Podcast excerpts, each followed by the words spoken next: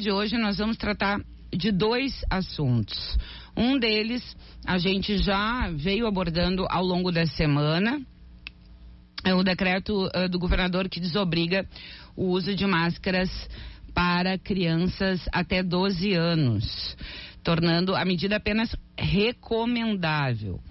A iniciativa que está sendo uh, questionada uh, na justiça também uh, vai enfrentar resistências ou pelo menos uma reação da Assembleia Legislativa. Isso porque parlamentares apresentaram à mesa diretora da casa, conforme antecipei na coluna na edição de hoje do Correio do Povo, um projeto de decreto legislativo chamado PDL, que é uma ferramenta utilizada para anular as ações do executivo. O texto, de acordo com as parlamentares, tem como base a, o que elas chamam ou classificam de ilegalidade da ação do governo devido à legislação federal de fevereiro de 2020 que determina a obrigatoriedade e que ainda está em vigência no país. A gente já ouviu muitos representantes de diversos setores sobre o tema e hoje nós vamos ouvir o Procurador-Geral do Estado, Eduardo Cunha da Costa. Boa tarde, procurador. Boa tarde, Taline. Boa tarde a todos os ouvintes do Esfera Pública. É um prazer conversar com você. Então, procurador, conta pra gente aqui. Vamos tratar, uh, primeiramente, da questão jurídica, né? Há uma ação uh, na Justiça. A PGE foi notificada e deve se manifestar até sexta-feira. E agora esse PDL, esse projeto de decreto legislativo, cujo requerimento foi apresentado à mesa diretora da Assembleia Legislativa. Uh, juridicamente e uh, considerando a ação da Assembleia administrativamente ou legislativamente, o senhor teme alguma necessidade de recuo forçado do governo em relação a esse tema? Bom, Aline, com relação ao aspecto jurídico, nós temos uh, total convicção acerca da legalidade da medida. Claro que no âmbito tanto judicial uh, como no âmbito legislativo, agora com essa notícia do decreto legislativo, uh, que me, vale aqui importante mencionar que eu não tive acesso às razões para o, o decreto legislativo, mas imagino que seja o mesmo fundamento, né, que já tem se ouvido. E o que nós temos. Basicamente, claro, eh, ou tem outros pontos, procurador, mas basicamente sim. a questão da legislação federal que está em vigência atualmente no país. Claro, perfeito. Bom, o que, que nós temos claramente dito acerca da legislação federal? É que a própria lei federal, ela traz o, em, em dois parágrafos do artigo, nós estamos falando do artigo 3 A da Lei 13.979, que é a lei que trata da Covid em âmbito nacional, e ela estabelece nesse artigo realmente a obrigatoriedade do uso de máscara, traz uma série de exceções, são oito parágrafos, mas os parágrafos primeiro e segundo, ela é muito clara a dizer que a definição e a regulamentação dos parâmetros serão definidos por decreto do Poder Executivo local.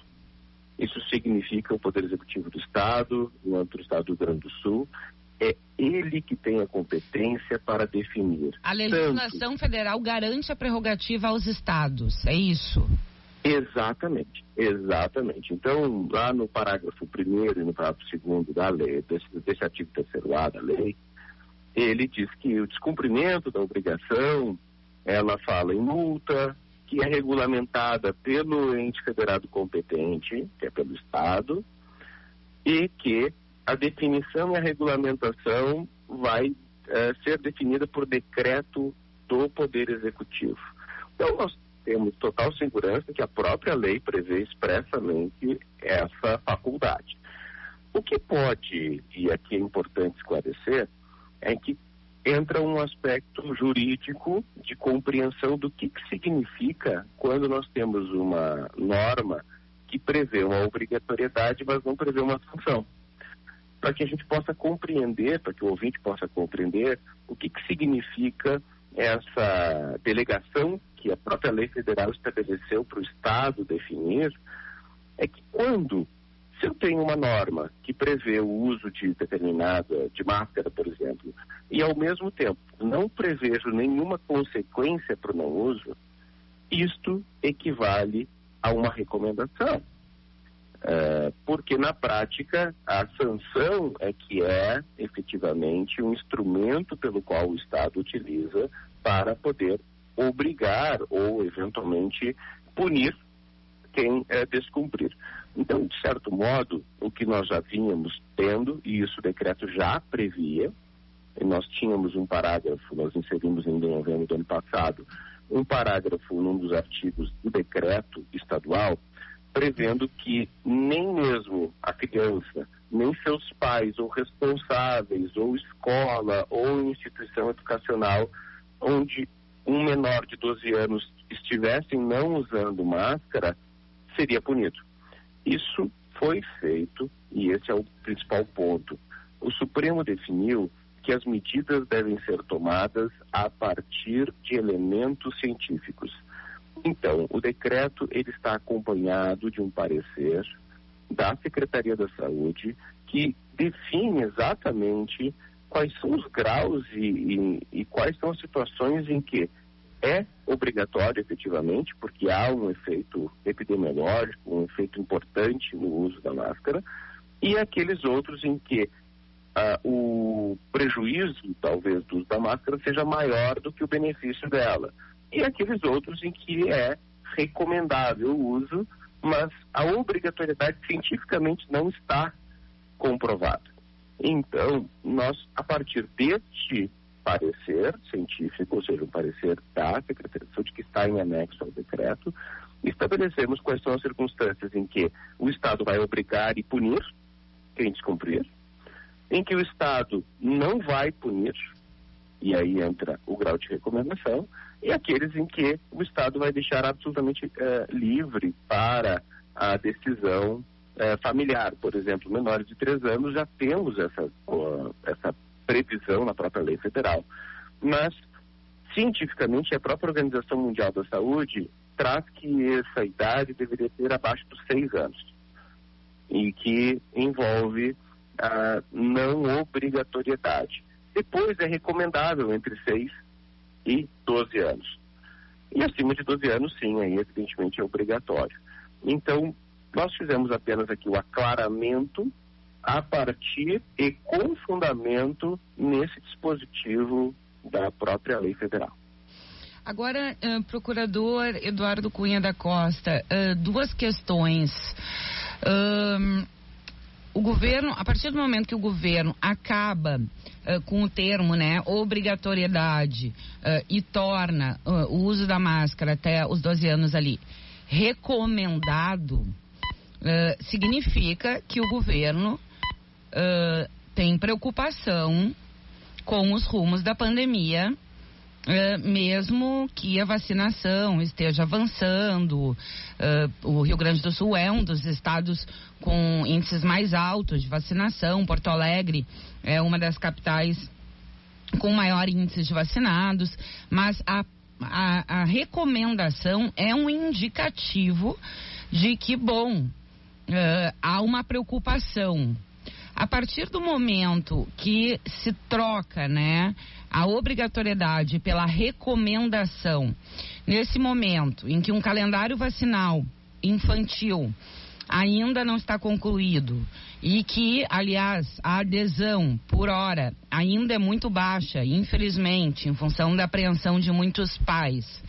Ah, no período pós-carnaval e ainda uh, na segunda semana de aulas totalmente presenciais, uh, o governo, e agora não vou lhe fazer uma pergunta jurídica, mas o senhor integra o núcleo duro do governo e sei que acompanha todas as discussões importantes e decisões do Piratini.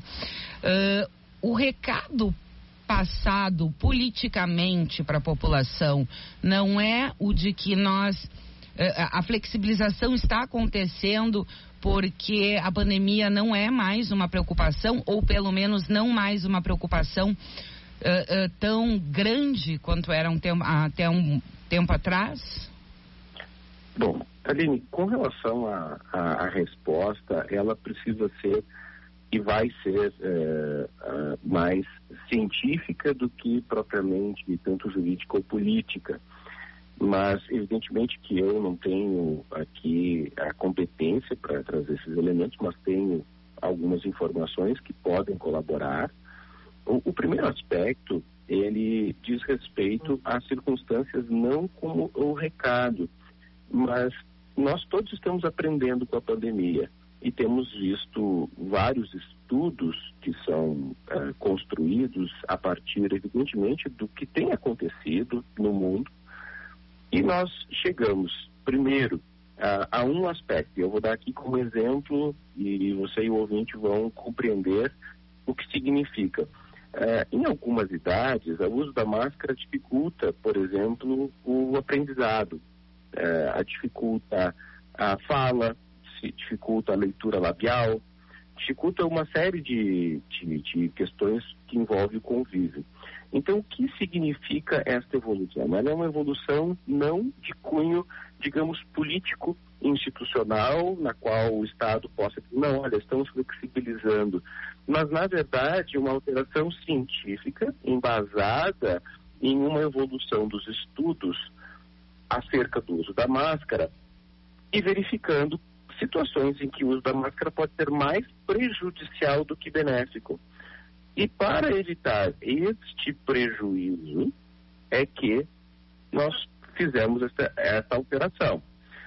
O outro aspecto é, por exemplo, entre 6 e 12 anos, nós temos diversas circunstâncias que devem ser ponderadas, por exemplo, dentro do ambiente escolar, que podem tornar e aí a depender do tipo de atividade que vai ser feita, o, uso pode ser importante, e aí uma consideração daquele ambiente, porque nessas circunstâncias os estudos demonstram que o benefício ou a proteção que o uso da máscara pode trazer, ele, uh, ele se equivale a eventuais prejuízos que também possam uh, ser trazidos pelo uso da máscara nessas circunstâncias ou mesmo o que ela vem a proteger diante da, da, da redução da transmissão e também dos aspectos que envolvem a capacidade das próprias crianças eh, de lidar com o vírus. Então, não se trata propriamente de uma flexibilização diferente de uma circunstância em que nós pudéssemos pensar: olha, estamos deixando de cuidar de algo. Não, o que nós estamos aqui fazendo é adotando critérios científicos que é como determina a própria decisão do Supremo acerca da aplicação das medidas sanitárias, para permitir eh, e não flexibilizar propriamente, mas sim atualizar as recomendações com base em critérios científicos. Evidente que a, que a segue sendo a pandemia uma preocupação do governo. O governo sim segue eh, envidando todos os esforços, mas o que nós precisamos fazer é é, envidar os esforços com os instrumentos corretos e adequados. Nós sabemos que o prejuízo de não ter aulas, por exemplo, é, é bastante grave. Por isso, nós precisamos que as crianças voltem às aulas. Nós sabemos que, evidentemente, a proteção total, é, ela não existe. E, por essa razão, nós precisamos buscar segurança e, ao mesmo tempo, ver instrumentos. E o que, que nós temos de informação científica hoje? É que determinadas é, faixas etárias, o uso da máscara é mais prejudicial do que benéfico. Em outras, ele empata, e em outras, evidentemente, o uso da máscara é muito mais é, benéfico do que prejudicial. Por isso é que houve atualização normativa para regulamentar, com base na própria lei federal, que é a competência do Estado, dentro desses critérios. Então, nós usamos elementos científicos, e jurídicos combinados para chegar a uma conclusão que, eh, a partir do que tem de mais moderno e atualizado acerca desses instrumentos de combate à pandemia, no, no, usado no mundo inteiro, nós estamos agora, então, aplicando aqui no Rio Grande do Sul também. Agora, uh, procurador Eduardo Cunha da Costa, uh, o senhor mencionou que tem uh, ampla segurança de que a, o decreto do governador uh, tem embasamento jurídico e, portanto, uh, o senhor não acredita numa reversão uh, da situação na justiça. Em relação ao projeto de decreto legislativo, porque a gente sabe que na Assembleia pesa muito a questão jurídica e também administrativa. A casa tem a sua própria comissão de Constituição e Justiça, a própria mesa diretora, a sua própria procuradoria, mas na Assembleia também pesa, acaba pesando o viés político eh, das discussões e das votações em plenário. Um projeto de decreto legislativo precisa passar eh, pela análise do plenário. Uh, o PDL também não é uma preocupação, procurador? Não, sem dúvida, sempre há, nós vamos fazer aqui a defesa em todos os âmbitos. Claro que ali é uma etapa legislativa, o secretário Arthur, como chefe da Casa Civil, tem conduzido essa questão ali como ninguém, mas nós sabemos que a análise legislativa e a construção do projeto de decreto legislativo, embora ele tenha um fundamento jurídico inicial, a, a aprovação dele ou não depende de um aspecto político. Então, não sei hoje como a Assembleia uh, se, né, se manifestaria em plenário, mas o que eu poderia dizer é que, em sendo, uh, digamos, em havendo uma deliberação pela eventual uh, derrubada do decreto, né, a suspensão, que é o, a faculdade que, que compete ao legislativo, nós teríamos uma discussão judicial e já tivemos outras situações em que o, o legislativo, por decreto, derrubou um decreto do executivo, um ato do ou um ato do executivo, e o judiciário anulou, justamente por extrapolar as competências do legislativo. É, e aqui esse é um aspecto que nos parece também, e como eu disse, sem saber ainda de detalhes, né, mas o que, que me parece? O ato do executivo está embasado na competência que a própria lei federal deu para ele. E está embasado em um critério científico, exatamente aquilo que o Supremo entende ser necessário, ou seja, um embasamento técnico. Não é o, digamos, o aspecto político que deve prevalecer nessa deliberação, então eu diria que a tendência é alta depois de eventualmente se derrubar um decreto legislativo desses no âmbito judicial em razão da sua inconstitucionalidade. Então, a medida ali, evidentemente, seria uma ação direta de inconstitucionalidade ou alguma outra medida que possa impugnar a inconstitucionalidade, mas eu diria uh, que, numa eventual necessidade, nós teríamos esse instrumento para utilização no âmbito judicial ainda. Então, nós temos não só ainda agora a ação judicial, na qual nós estamos com prazo para manifestação, como uma eventual decisão, deliberação legislativa de, de, de derrubada do decreto poderia ser impugnada também por meio uh, judicial, na qual nós temos a convicção de que a competência é do, do executivo e de que não houve nenhum extrapolar do poder regulamentar tá, dentro daqueles limites que foi definido pelo próprio decreto uh, e pela própria lei, perdão, federal para os executivos estaduais definirem então, nós teríamos aí, com certeza, espaço de discussão bastante amplo, é, mesmo que viesse uma decisão uh, legislativa ou mesmo uma decisão judicial também, nós temos espaços de, de discussão ainda. Agora, eh, procurador, em relação a. Um, um, ouvinte pergunta aqui em relação às máscaras, se há outro estado uh, do Brasil uh, com decretos semelhantes, é um Miro ali do bairro Auxiliadora, uh, pelo, pelo que eu apurei, o Rio Grande do Sul é o primeiro estado, né?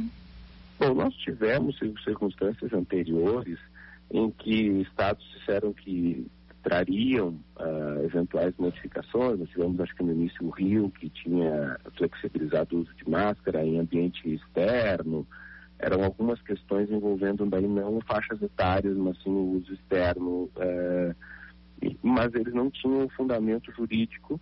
É, posso mencionar aqui que o Procurador-Geral de Santa Catarina, no final de semana, me procurou justamente para que pudesse embasar eventuais decisões lá. Passei para eles nossos elementos, mas eu desconheço outros estados que tenham feito, mas nós temos essa tranquilidade de que fizemos com respaldo jurídico.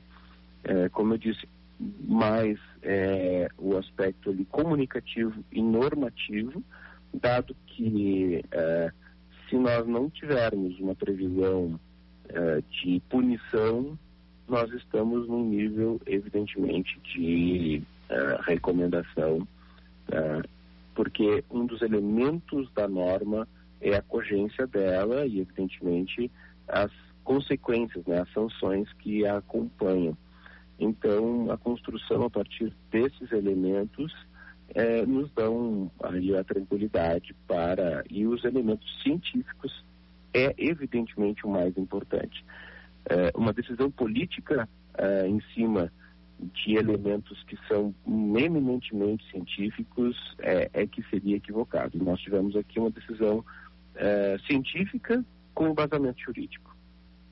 Em relação a um outro tema, uh, procurador uh, Eduardo Cunha da Costa, ah, enfim, né, o fim da novela uh, da adesão ao regime de recuperação fiscal, né? começou lá no governo José Sartori e agora o governo Eduardo Leite conseguiu avançar nessa questão. Mas há todo um período ali de, de, digamos assim, enquanto a homologação uh, está sendo cumprida até a assinatura em si, em que algumas questões são permitidas, uh, entre elas envolvendo alterações, por exemplo, uh, na carreira da Brigada Militar, um dos projetos que está na Assembleia Legislativa, e depois da adesão, em, da assinatura, uh, o regime de recuperação fiscal, ele estabelece uma série de diretrizes e, e, e digamos, reivindicações que precisam ser cumpridas pelo governo, qualquer coisa que tenha impacto no orçamento.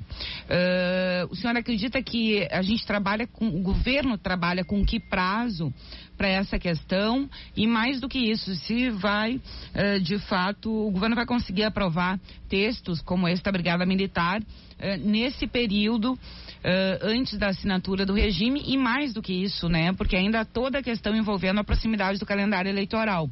Quanto mais próximo fica o calendário eleitoral, mais os ânimos políticos se acirram e também alteram a pauta na Assembleia. Claro, não, perfeito. Realmente, hoje eu tive a oportunidade de participar dos últimos dois anos do, do governo Sartori como procurador-geral adjunto, e então tive, digamos, a visão desse andar. Foram esforços que dois governos fizeram para que houvesse a aprovação uh, e agora a adesão ao regime de operação fiscal.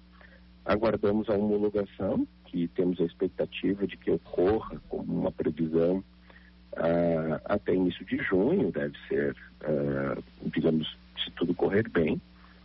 E o que nós uh, temos, evidentemente, é uma série de vedações, mas há também, dentro dessas vedações, nós, foi definido aqui por decreto do governador um colegiado, composto pelo secretário da Casa Civil, pelo secretário da Fazenda e o procurador-geral do Estado, que definem os aspectos digamos, uh, façam a supervisão daqueles atos que possam implicar uh, aumento de despesa. Mas quando nós falamos de alguns projetos que não têm aumento de despesa em si intrínseco, ou haja compensação neles uh, com outras medidas que são, digamos, cortes de despesa para compensar a criação de outra, nós não teríamos essas vedações. Claro que depois nós temos como consequência também aí um do, do regime, é, mas não direta, que é o prazo da legislação eleitoral, que entraria em uma série de vedações. Mas é, nós vemos assim, projetos, e aí eu não vou entrar especificamente em, nenhum deles, mas o termo genérico que a gente pode tratar é se há um aumento de despesa é, previsto no projeto, aí sim nós teríamos que trabalhar a ideia de compensações e essas compensações serem aprovadas pelo é, Conselho de Supervisão do Regime de Recuperação Fiscal, hum, que é um órgão, digamos, composto por integrantes do Estado e da União. Mas há também a possibilidade de nós trabalharmos medidas que não tragam diretamente aumento de despesa. E essas medidas que não tragam aumento de despesa, elas em si é, não estão proibidas hoje. Então, dependeria especificamente de cada uma dessas circunstâncias. E após a homologação, aí evidentemente nós dependeríamos de algumas tramitações também é, de, digamos, de concordância desse conselho de é, supervisão. Mas quais são os parâmetros principais? É o teto de gastos. Então, o principal parâmetro que nós temos é nós trabalharmos com um limitador de aumentos de despesas. Então, não há uma proibição geral e absoluta para o Estado. O que nós precisamos fazer é aquilo que sempre se fez, que é observar é, os gastos sempre dentro daquelas é, capacidades de arrecadação e não gerar gastos para o futuro sem saber, sem ter as provisões adequadas. Então, eu diria é, que não há uma, propriamente uma vedação, ah, desde que as normas, essas previstas para aprovação, tenham ou custo zero, ou se tiver um custo, ele tenha lá o preenchimento daqueles requisitos que a própria lei de federal, que é a lei complementar 159, estabelece. Eventuais compensações, eventuais dentro do mesmo poder, é, ou outras formas de, de mitigar o impacto dela, e isso eventualmente possa então trazer a, a aprovação. Então hoje eu diria que não há, não há uma vedação absoluta, mas dependeria uh, dessas circunstâncias. Né? Se nós tivermos, óbvio, chega um projeto na Assembleia e ele não prevê, ele prevê custo zero, e lá ele tem um custo aumentado, ele tem criado um custo, nós já teríamos aí uma inconstitucionalidade em razão do aumento de despesa de um projeto enviado pelo Executivo, que a própria Constituição proíbe. Então, na prática, eu diria que nós, nesse sentido, temos aí vedações, mas há espaços de construção. Depende apenas daquilo que se deseja, se realmente há aumento de custo ou não. Procurador-Geral do Estado, Eduardo Cunha da Costa. Procurador, muito obrigada pela participação no Esfera Pública, pela disponibilidade. Uma boa tarde, um bom trabalho para o senhor. Eu que agradeço, Taline. É sempre um prazer conversar contigo, com os ouvintes uh, do Esfera Pública. Um abraço, ótima tarde, bom trabalho a todos. Um abraço. Está então a manifestação do governo do estado, do procurador-geral do estado, em relação ao regime de recuperação fiscal, mas especialmente uh, ao decreto que torna apenas uh, recomendado o uso de máscaras por crianças até 12 anos, que vem gerando muitas polêmicas nos últimos dias. E a gente vai tratar